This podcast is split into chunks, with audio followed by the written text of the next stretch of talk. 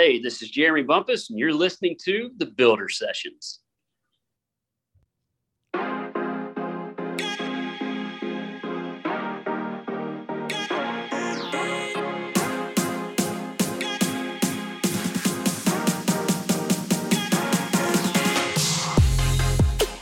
Welcome to the Builder Sessions, a podcast where we chat with your favorite builders. We get to know them, their stories, and hopefully inspire you to get off the couch and build something cool.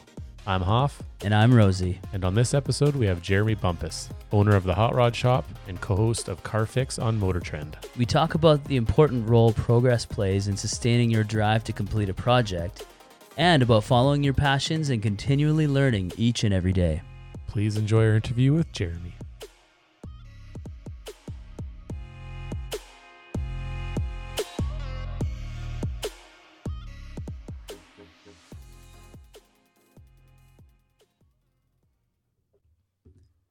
Jeremy, welcome to the Builder Sessions. Thanks, man. Glad to be here. Thanks for having me. It's awesome. Oh, we're we're big fans, have been for a long time, and we really appreciate you coming on. And uh, well, for those listeners who um, aren't as familiar with your work as as we are, uh, would you would you mind sharing a little bit about yourself? Absolutely, man. You know, uh, basically, um, I'm a hot rod builder, and that's like that's the passion right there is building hot rods. You know, I started out in uh, building mini trucks in the mid to late 90s, and uh, we figured out really quick that we couldn't make any money building mini trucks, so we gravitated toward hot rods, and you know that's that's kind of where it's at. You know, I host a television show. Luckily, I've been able to teach people how to do some of this stuff, and uh, and I'm just I'm grateful to be able to do what I do. I get to play with toys all day long, uh, you know, and it's so awesome to have uh, people walk in the shop and go, "Man, you have no idea how lucky you are." And it's like, yeah, I just get to build build these toys every day. You know, it's like how fast can we make it? How cool can we make it look? You know, how low can we get it? It's just man, it's uh, I'm very fortunate to be able to to just build hot rods every day. That's awesome. Yeah, that's that's the dream. Hey, um, so before you got into hot rods and before you got into building, you want to share a little bit about your background and then how you got into this. For sure. So, uh, you know, going back quite a quite a ways now, um, always wanted to be a teacher. So I knew I knew that's that's really what I was after, right? So, you know, I was going to school doing that. While I was doing that, I was um, I was playing baseball. So I actually was a pretty good baseball player, had some scholarships, did all that stuff. Probably probably could have kept playing. Um, but you know, I realized in single A mi- minor leagues, it just wasn't a lot of money there. So as I was playing ball in college and trying to figure out this teacher thing, I was trying to figure out how what I wanted to teach. So I ended up uh, majoring in English, you know, literature, that type of stuff. So um, as I was doing that and playing ball, I was also building these trucks.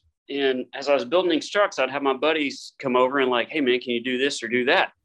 So I had this big scheme, right? I was gonna, I was gonna become a teacher, and then I was gonna get out in the automotive world for a minute, and I was gonna build some hot rods and do that kind of thing. Because I, I think at the time to be a Votech teacher, I don't, you guys will know more about this than than I would, but back then, what I was always told was you had to have a teaching degree, but you had to have so many years experience in that field. So my goal was I was going to get my teaching degree. I was going to go out, be a hot rod builder, and then I was going to go back to a Votech school and I was going to teach body paint, metal fabrication, welding, upholstery, because, you know, I could kind of do everything start to finish. And um, I ended up, what ended up happening was I graduated. I went to a Votech school just so I could get the, you know, the paperwork to say I did these things. So I went to a school that had, uh, it was basically like a hot rod school. It was really cool. It's just like Wyotech. Uh, all the instructors there were from Wyotech. Nice. So I went through upholstery, a custom paint, metal fabrication, did all that stuff. And then I was going to leave, go do the um, kind of the, the builder thing, build for a few years, and then, you know, try to be a Votech teacher. And the next thing that I knew, I was building hot rods and we had waiting lists and we had everybody seem like from everywhere wanting us to build stuff for them. And I never got back to actually teaching. And then the next thing I knew, I was on TV and I was teaching a whole bunch of people. So at the end of the day, it worked out. My dad was really super pissed off that I quit baseball. And, uh, you know, I didn't fulfill that thing because I know he dedicated a lot of time to that. But luckily it worked out.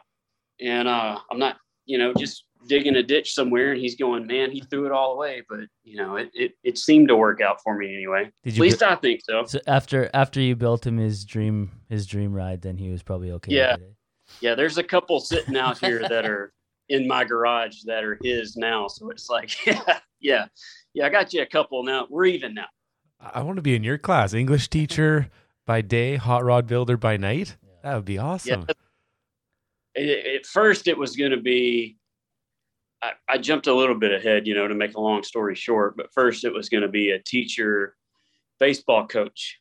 So I thought um, I'll play ball for a while. I'll do that. I'll become a baseball coach. Blah blah blah. And it just it it's funny how it changed because it all changed so last minute.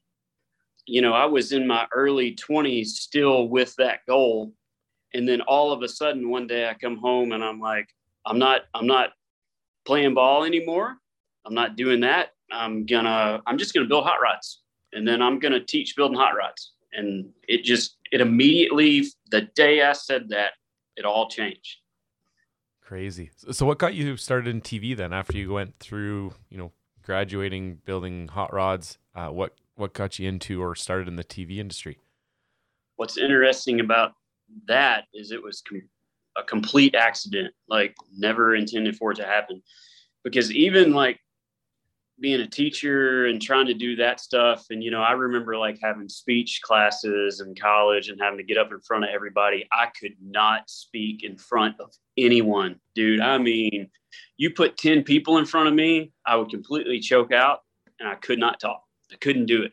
So you know i never even thought about being on tv but i happened to build so when i decided to get out of mini trucking I had built this little Toyota pickup. We had just shot it for mini trucking, and I thought at that point, okay, I'm going to sell that one and I'm going to I'm going to build a I'm going to build a Mustang, which I still have. So I built this Mustang, a '67 uh, coupe, in my garage, put it on air ride, got it on the ground, did the you know made it just a really cool car. Well, one of the first shows I took it to was Good Guys in Nashville. It won a couple awards or whatever, but I remember I had a guy come up and he said, "Hey man, you ever thought about doing TV?"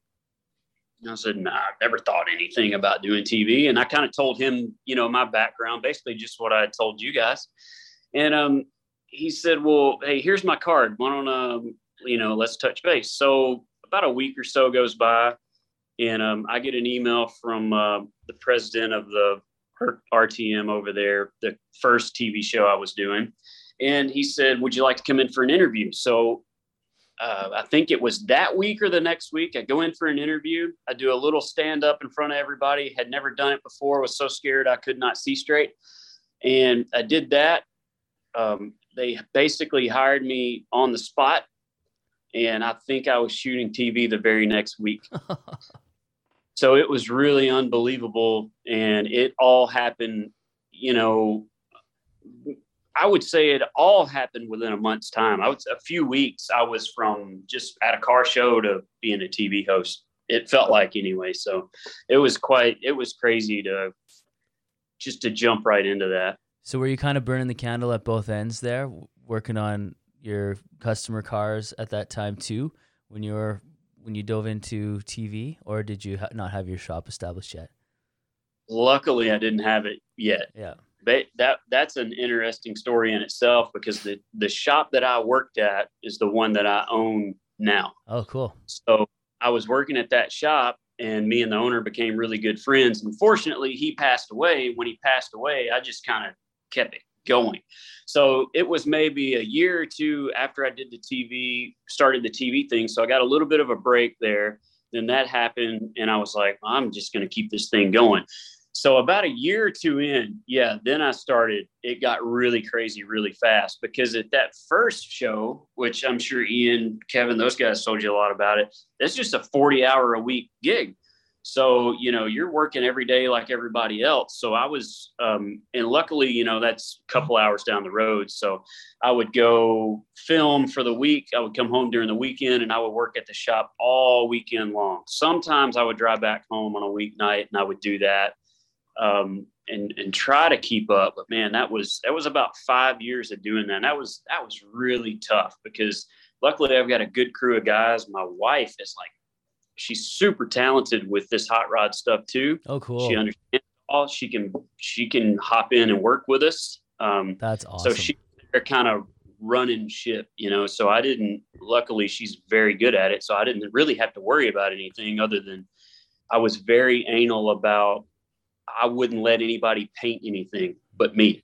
Like I just couldn't let that go. Yeah. So I had to do kind of that final inspection or you know that primer blocking stage and then i had to paint it so then it would be where everybody's shop's going like uh, dude we kind of need you to paint this one so if you could get here that would be great and then i would next thing i knew i was spending friday night saturday saturday night sunday painting and then i was driving back and i spent three days here and didn't even see family so it, it got pretty wild for a minute that probably got old real quick too.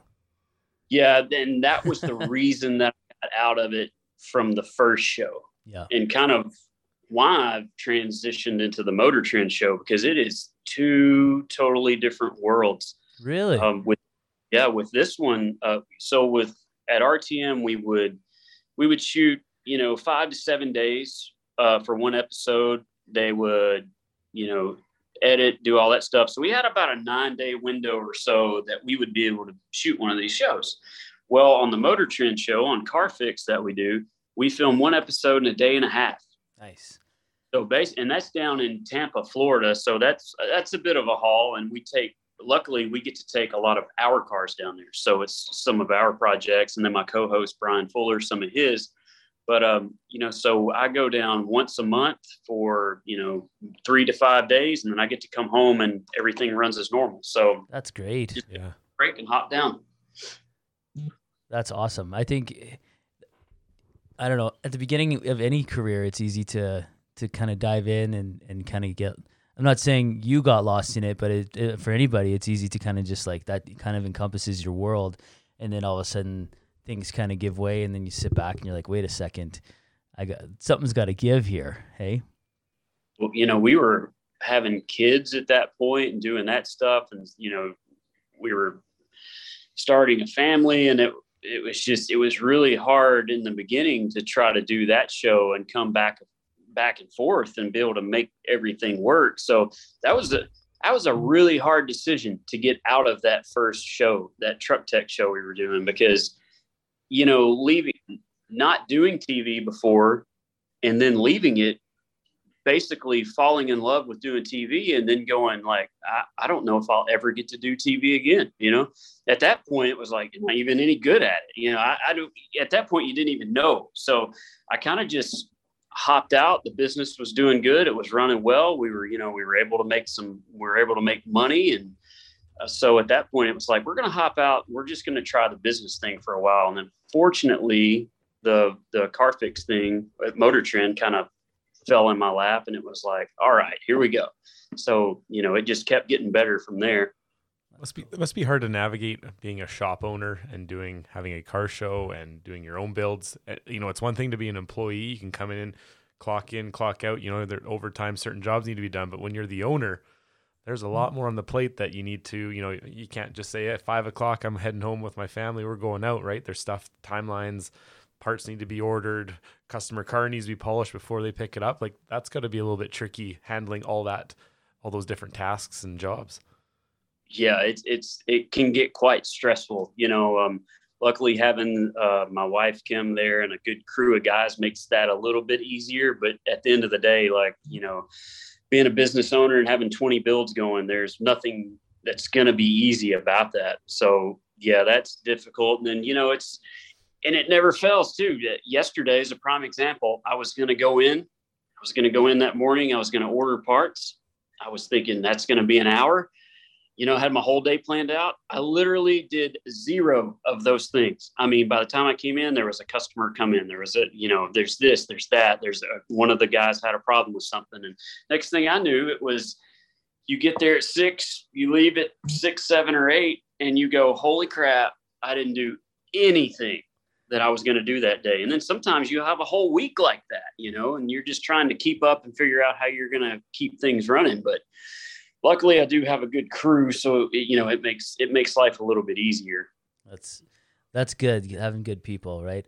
Um, question about your passion. So when you are working on everyone else's hot rod and everyone else's stuff, well, I guess you, you, you kind of said you could work on your own stuff in the show, but does it kind of, if you work on your own hot rods and or everyone else's stuff during the day, is it tough for you to wrench on your own stuff at night?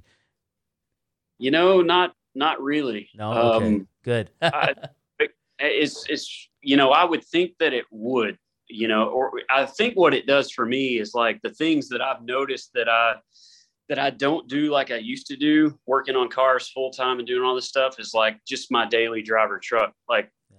I'll I'll never wash it and I don't want to change the oil in it.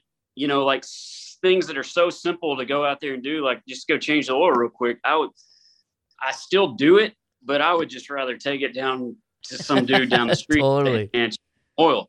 But when it comes to my custom stuff, like the 2022 Ford Maverick we did, kind of getting back into the mini truck thing and all that, I, you know, my customers, I think, are even like, okay, quit working on that thing and work on mine but at the end of the day, I'm working on it nights and weekends still. Yeah. And um, I think I, I'm able to see I still really have the passion for it because, like with that truck, um, you know, like my wife has a car too. We've we've got a lot of cars of our own, and all weekend long, all I can think about is working on those cars. Like I want to work on them. I'm thinking about the Maverick. There's more stuff I want to do with it. Uh, we just picked up a '72 Datsun truck for my wife nice. to build her a crazy mini truck and it's sitting over in our detached garage at the house because we're going to film YouTube around basically teaching people you can build something really cool and high quality in your own garage and not have all these fancy tools we have at the shop. So that's kind of what we're going to do with that. But that truck's all I can think about.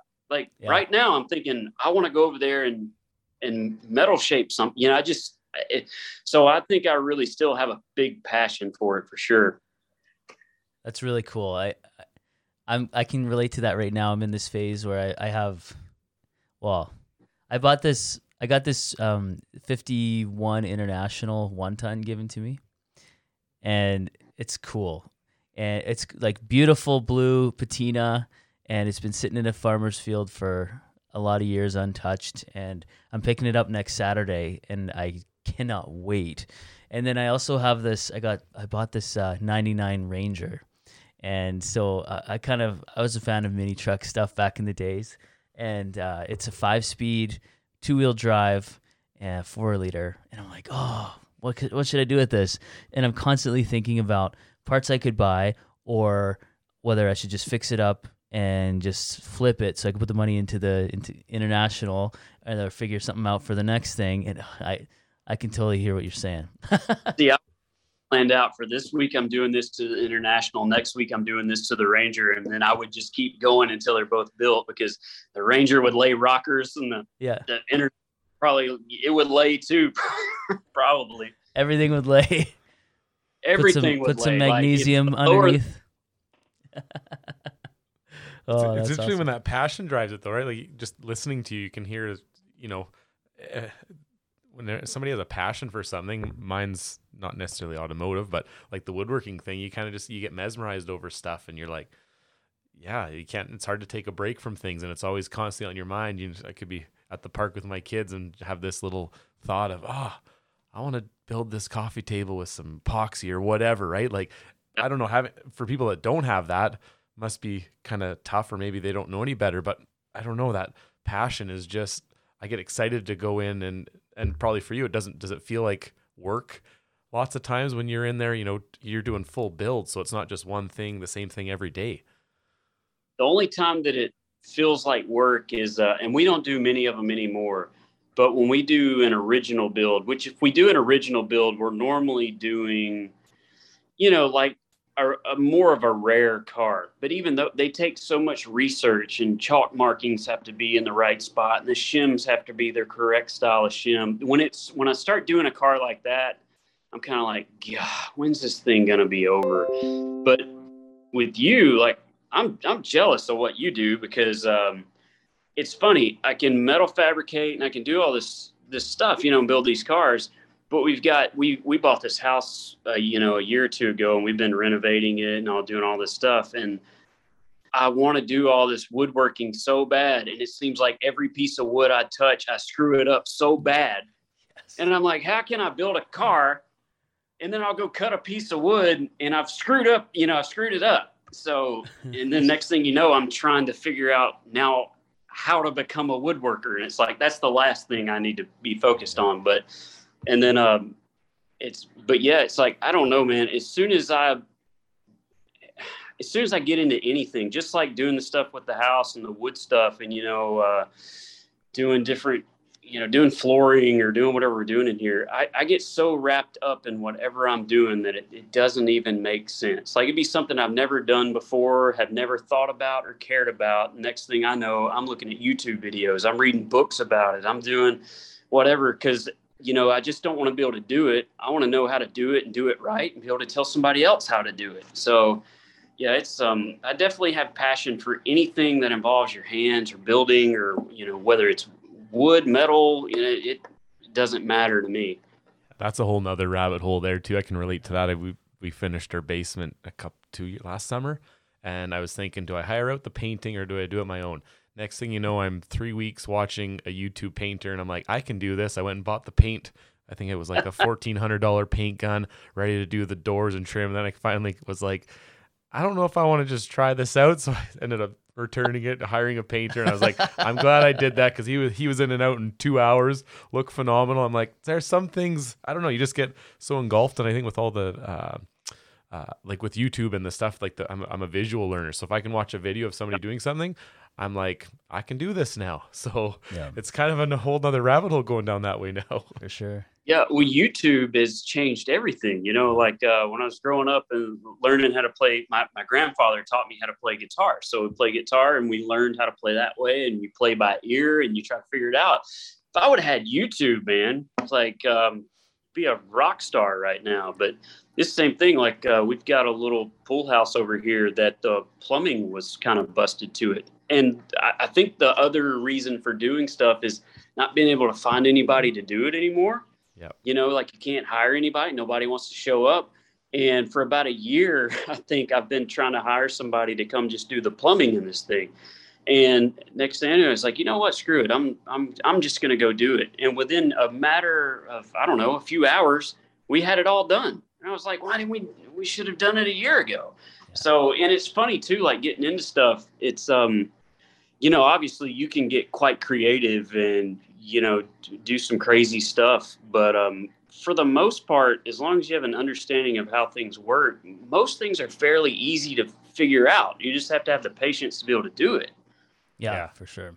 So going back a little bit to when you got started, when you started developing your skills, was there any any individual, any I don't know, celebrity, any professional builder, anyone like that that really inspired you and kind of got you set on your track? Mm, good question. Um, I might have to think about that one for a minute. I don't remember anyone specifically, or you know, anyone famous. Maybe like I, I was always looking at, um, you know, like the old school guys from the from the 50s and um, you know like gene winfield right now who you know he's 90 something years old and he's still chopping tops it's like those guys you know, I, I followed along with that. But my dad always had, so we had this little room in the garage and it was just full of magazines. They were all hot rod magazines. And I was always look through them and flip through them. But I, I think if I had to go back to like what really made me do it was my uncle um, has a little shop in his backyard. He would just always paint people's trucks or cars. Like wasn't building hot rods. It was just, um, you know, there might be this lady down the road that had a fender bender and, uh, she needed her car fixed and you know maybe she couldn't afford the really expensive shop down the road so he'd be like you just bring it to me i'll take care of it and watching him kind of body work stuff down there and do that. And the first mini truck I tried to build at like 16, I think we did hydraulics on it and all that kind of stuff. And then he painted it. And that just a couple of times seeing him paint something, I knew I wanted to be a painter.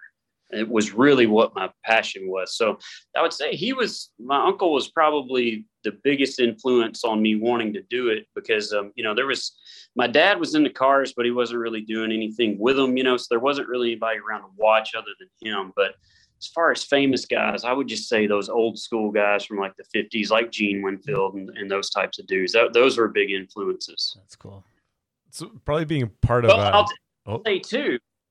Um, I, I, don't want to take. I, I, need to give these guys some credit. Ian, Kevin, and um, Tim Strange, those guys like that. Um, I was watching those guys too before I was ever on TV. So that was still getting up on Saturday morning, and you know, you might yeah. watch it for a minute. Stacy David, you know, all that stuff. Spike and you see TV. it for just a few minutes, and it that it, it's not that I don't know that I was necessarily watching it because I was trying to learn how to do something specific. But at the time, there wasn't really automotive shows, but you know those shows. So I would watch that, and that was just enough to give me like the momentum to go like, man, I want to go to the garage and work. Yeah. So th- those guys too were still, you know, that was a little later on. Those those guys were a big influence on me too, and luckily I can call them friends now and pick their brains and try to steal ideas from them. So yeah, it's awesome. Cool. I, think that working with the hands, right, and and whether you're working with metal, you're painting, um, uh, woodworking, a whole bunch of these different, you know, trades or hands on, you can sit back after, you know, painting a car. How long does a car take to paint, right? You, you sit back after you're done, you're like, holy crap, that's, that's awesome, right? Some of these, some of the things I think take a little bit longer and maybe they're, you know, in some of those jobs, it's a little bit longer to see the end product. But when you're working with your hands and building and you're welding up a bumper or, you know, blocks, block sanding and stuff, it's almost that instant gratification, and then you're hooked, and you kind of see that whether it's hour by hour, day by day, the progress you're making, and it kind of you know re-energizes you to keep going with that project.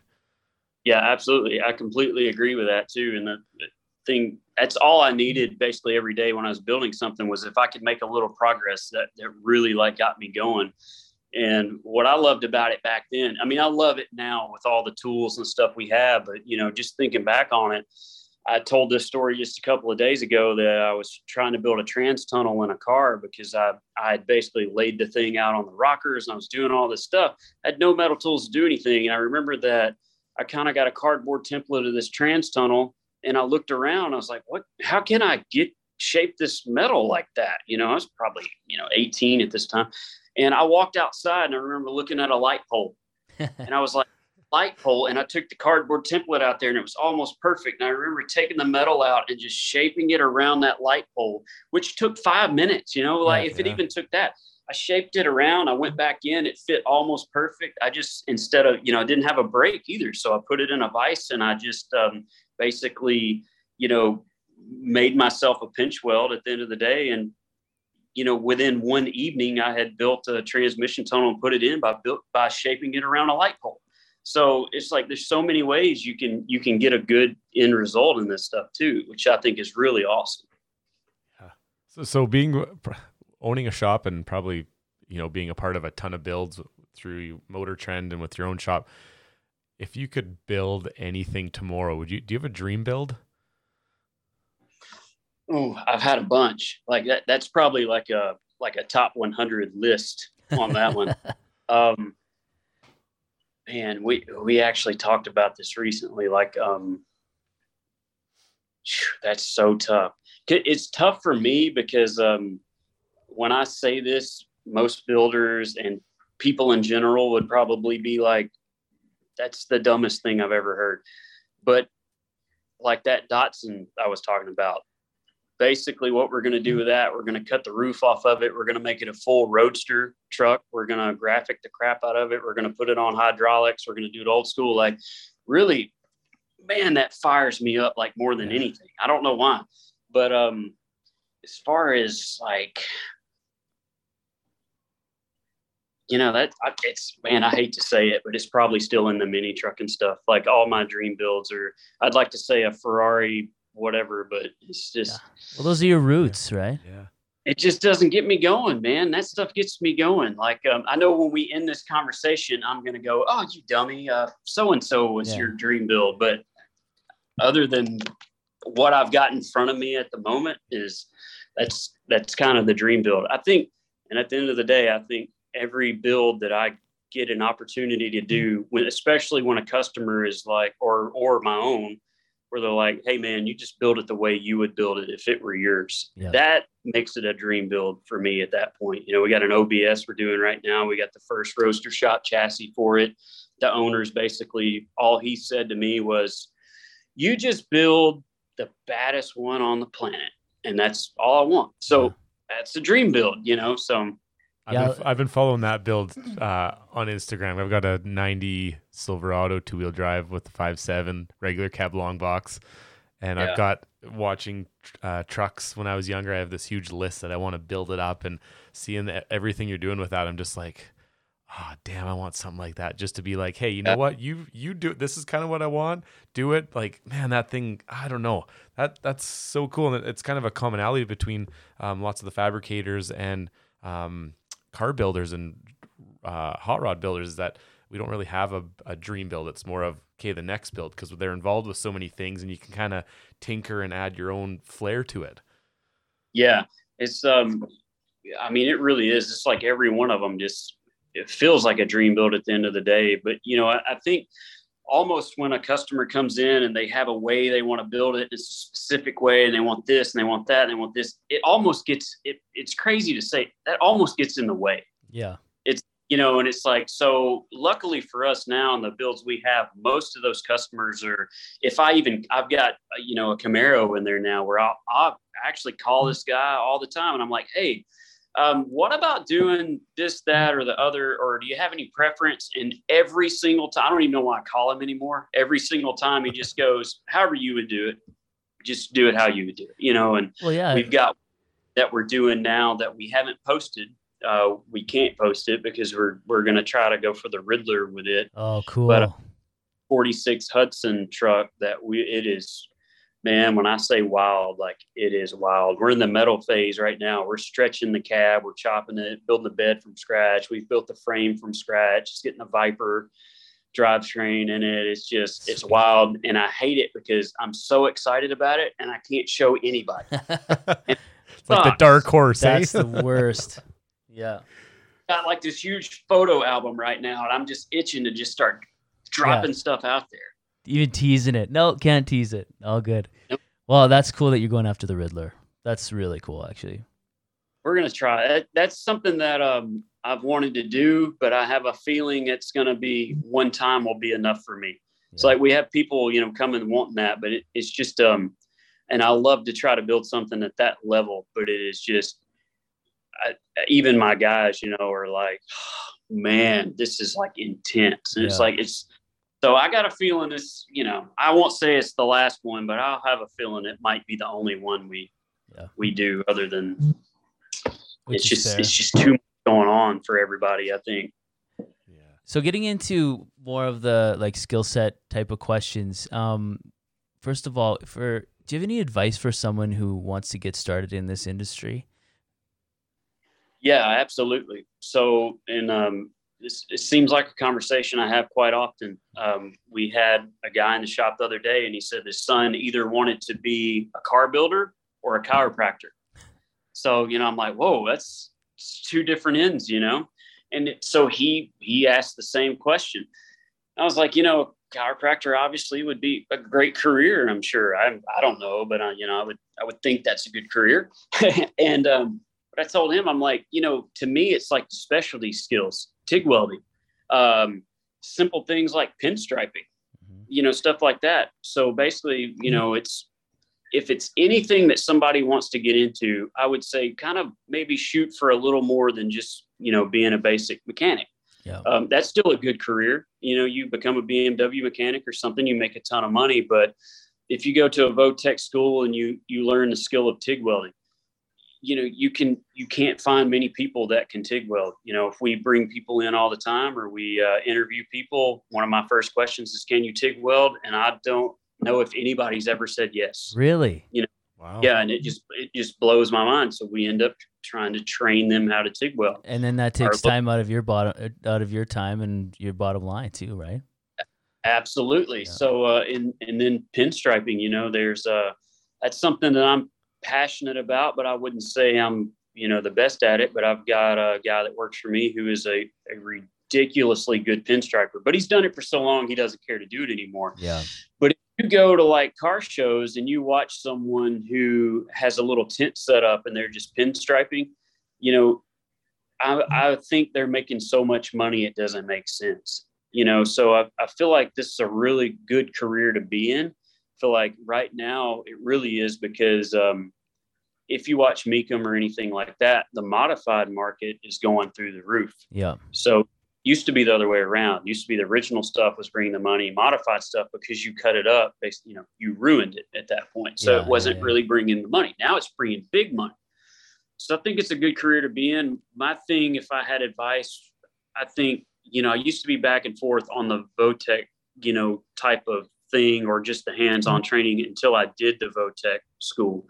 And that was i felt like i was pretty good going into that but when i left there i was i was so much better you know. So i would recommend people to actually you know take those courses because then they're they're fairly short courses anyway mm-hmm. and they're they seem to be less expensive. So i would go that route.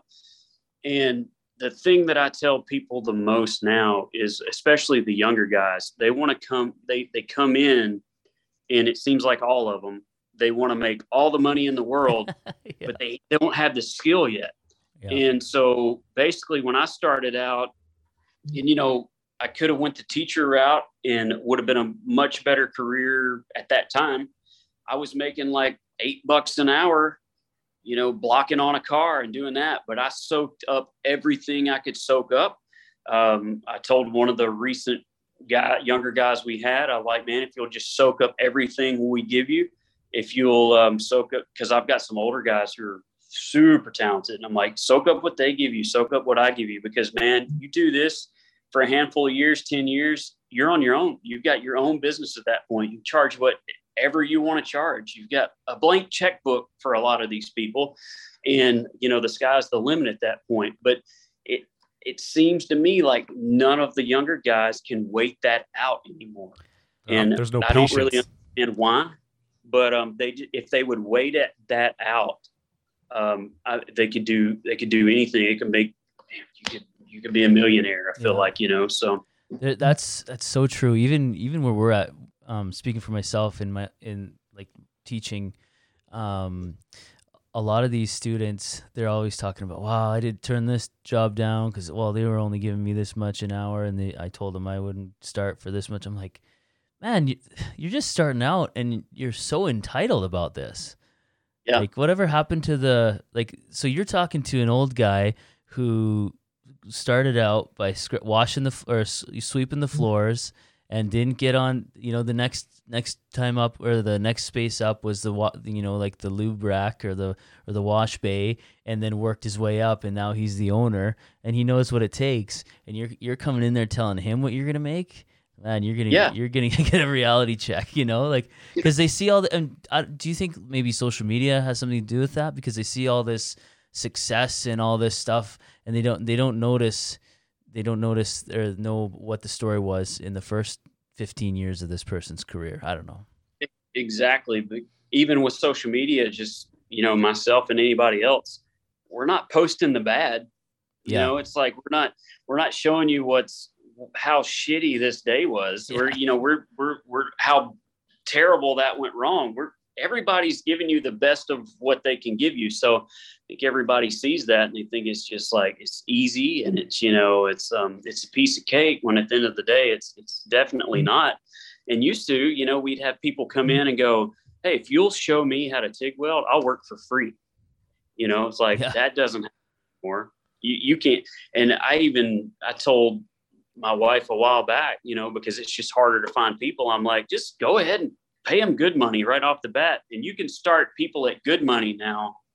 And it still, it doesn't matter. Like it, it's just, they'll be like, no, I don't feel like doing it today. You know, it's like, how are you living? it's Yeah. like, I Yeah. don't, It I seems like just don't get it. it seems like they don't. It's ap- it, it seems like they don't appreciate the process. They just want, you know, whether it's a finished product or well, I just want to, you know, get up to this step, but there's a rhyme to reason. You need to learn block sanding, you know, all these different steps to get to you know these uh, more i guess specialized areas and you can't just start you know doing custom rodders you got to put in the put in the work and get dirty and you know some of those jobs are going to suck but you got to kind of work through that and learn through those and with the wealth of experience that you know all these different shops i think they're a bit um, prone to you know not soaking in all that wealth of information from some of the older guys or you know just kind of it's going in one ear out the other and they're not really taking that whole experience in Right, and you know, w- one of the guys I have is, you know, he he's he's a legend in the industry. Really, I mean, for for the type of stuff that he's built, and um, you know, I've had him walk up to me a couple of times and go, I told that guy how to do it, but he just he won't do it that way. And you know, you got an 18 year old beside a 65 year old, and the 18 year old already knows how to do it. And it's like, yeah, no, you don't, kid. Years yeah. of building cars here with your two only having a driver's license for two years you know, it's not it's not going to compare. And that's not to say that he may not be really good or know or you know be very talented at some things but normally it's kind of like you know we've been there and done that. We've seen that problem. You know mm-hmm. we still i still learn stuff every day you know and and yeah. my guy tell you the same thing. He still learns stuff every day and you will but you know those guys it's it's just strange. It's just a different time and you know I, I guess i'm just not going to understand it but and i'll hope it turns around but i got a feeling it won't. Yeah. But we'll hope. Yeah exactly. So so you talked about some advice getting into this industry. What about uh like and you've talked about i guess some tig welding and some specialized stuff. What are some specific skill sets that are important to develop to get into this area? I would say you know I, I guess it depends like when I started doing it, I wanted to be able to do everything. I wanted to be able to build one bumper to bumper and be able to do it all. Um, you know, and not everybody wants to do that. So, you know, I was thinking about it just a second ago with that advice question. You know, it's um, a lot of guys just want to be a painter. And it's, you know, I think some things you have to do, maybe you get into the collision world for a little bit and, you know, you start, you start learning the basics of just working out a ding, you know, working out a dent, how proper filler work, proper adhesion, what's chemical adhesion, what's um, you know, what's mechanical adhesion, all the, you know, all the basics to that stuff. Um, but not getting stuck in that world. I think that becomes a problem too, because you you get into that, you start making a little money. Next thing you know, you're you've worked for somebody else in a collision shop, just slinging body filler the whole time. Um, you know, welding the same way. Um, you know, you start, you go to a factory to weld. Next thing you know, you've welded there your whole life, and it's time to retire, and you never did what you wanted to do. So. I mean, I would say just, you know, you got to follow that passion. You got to, you you obviously have to learn it, and I think getting into just a mechanic shop or you know just a collision shop that can get you in the right direction, but don't get stuck there you know um, always have that mindset of okay th- this is what i'm going to do in my lifetime. And you know you you just got to stick with that. I think people get people get scared to do that you know? I think people get scared to just like you know well what's going to happen if i leave? But the end of the day man that's that's what we took that chance. And most most of us that took that chance it's worked out well for us. So you know you gotta you gotta be able to you gotta be able to take that chance for sure. Mm-hmm. So for someone who, let's say, they've identified what they want to do, they've taken that chance, and then the Snap-on truck or the Matco truck rolls up. what are the top three starting out tools you'd recommend? Oh, I guess uh, I guess that also depends on what exactly you're going to be doing. Like, um, so let me look. What were my first tools? I think my first tools were a set of blocks, because I knew, you know, I wanted to be a painter. I think I did because when I graduated school, I remember them give, you know, like if you graduated, you got so many tools you could get from the actually the Snap-on truck. Believe it or not, yeah, that's where I remember going like, holy crap, yeah, I'm not Snap-on stuff. I need a good uh, job for this. yeah, yeah, I need to be the Snap-on guy, not the body guy. Yeah, yeah, yeah. Uh, yeah, but I think I did a set of blocks. I think I did a cutoff wheel, an angle grinder, and a set of body hammers. Yeah. And holy crap, how much work I was able to do with just that that stuff. Obviously, you know, if you're in this world, a set of wrenches, a set of sockets, you know, your basic hand tools. But um, you know, as far as welding and stuff like that goes, I, I, I had a 110 Lincoln. Um, you know, I, I got a helmet, which was a snap on helmet, which my gosh, that was ridiculous too. And, um, you know, so that, that a set of gloves, a helmet, and, you know, some blocking tools, man, I was in like for a long time was, that was all I had to have. Yeah. I think it's, it's really interesting how things have changed as well I remember I, I I'm a WyoTech grad, and uh, we got two was it fifty percent off Snap on when we graduated, and so it was so tempting to just dump a ton of money into these tools, yeah. and then but but now things have kind of shifted because there was such I don't know if there still is I haven't been in that side of the industry like on the floor for quite a while, um, but it just seems like things have shifted from like this it, before Snap-on was like a status symbol, and you know you made mm-hmm. it as a as a tech or as a builder um, when you had like the the nice Snap-on um, body hammers or you know or the the Hotchkiss you know like the the Hotchkiss machines and stuff like yeah. that. No, Hutch, no Hutchins, sorry, the, the Hutchins uh, block sander and stuff. The real expensive tools. Um, but now it seems like a lot of people, especially in light of all the DIY stuff on all the YouTube stuff, um, it seems like people are obviously getting similar results with not, not spending as much money on these tools. What have you yeah. seen that? Yeah, yeah. So you know we've got a local store down the street that has your inexpensive tools, and um, I find myself in there all the time. And you know we use them. We have we have good luck with all that stuff. And we also have a lot of expensive tools. Now, there's certain things that I would say spend the money on, like yeah. um, a good TIG welder. Like I would, I I can notice the difference in a, a cheap TIG welder and a good a good TIG welder. Not like right off the bat, I don't know that I would do that. And then some of the metal tools, uh, you know, and like a really good set of metal shears, mm. you know, is a huge difference yeah. from you know some cheap ones um, so you spend your money there but body hammers and stuff i'm using the same set of body hammers i started with nice i don't know how old they are and i think i got them used you know?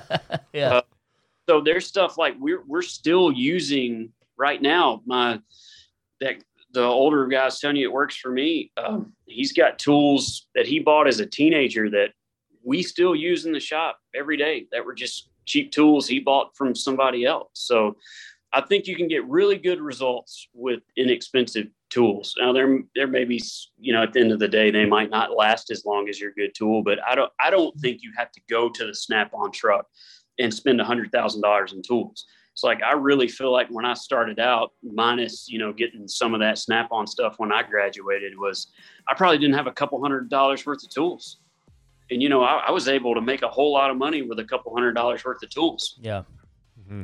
exactly well jeremy this time has flown by. Um, i just want to say thank you so much for coming on the show. This has been awesome. You're very welcome man. Glad to be here. Glad you guys had me. This has been so good. Um, so for for our listeners here who want to you know follow you on social media or see what you have going on on a shop level uh, where can they find you? Yeah, so Instagram, the Hot Rod Shop MS. So we've got a lot. I post a lot on Instagram, probably more than I do anything. I've got a love hate relationship with social media, and I get pounded that I should be on it. So we try to we try to stay on it. We've got um, the Hot Rod Shop YouTube channel too, and then uh, Car Fix on Motor Trend. Man, check that out on Saturday mornings because that's that's where all the fun happens. Exactly. We'll be watching. yes, we will. All right. Well, once again, Jeremy, thank you so much for coming on the show. Uh, we will post all of your social media and all the all the things you mentioned here um, in the show notes of this episode. Thanks again, and thank you to everyone for listening. For all of our episodes, um, all of our uh, other episodes, and our social media links too. Check out the uh, show notes of this episode. Thanks, Hoff. Thanks, Rosie. And uh, we'll see you guys in the next one.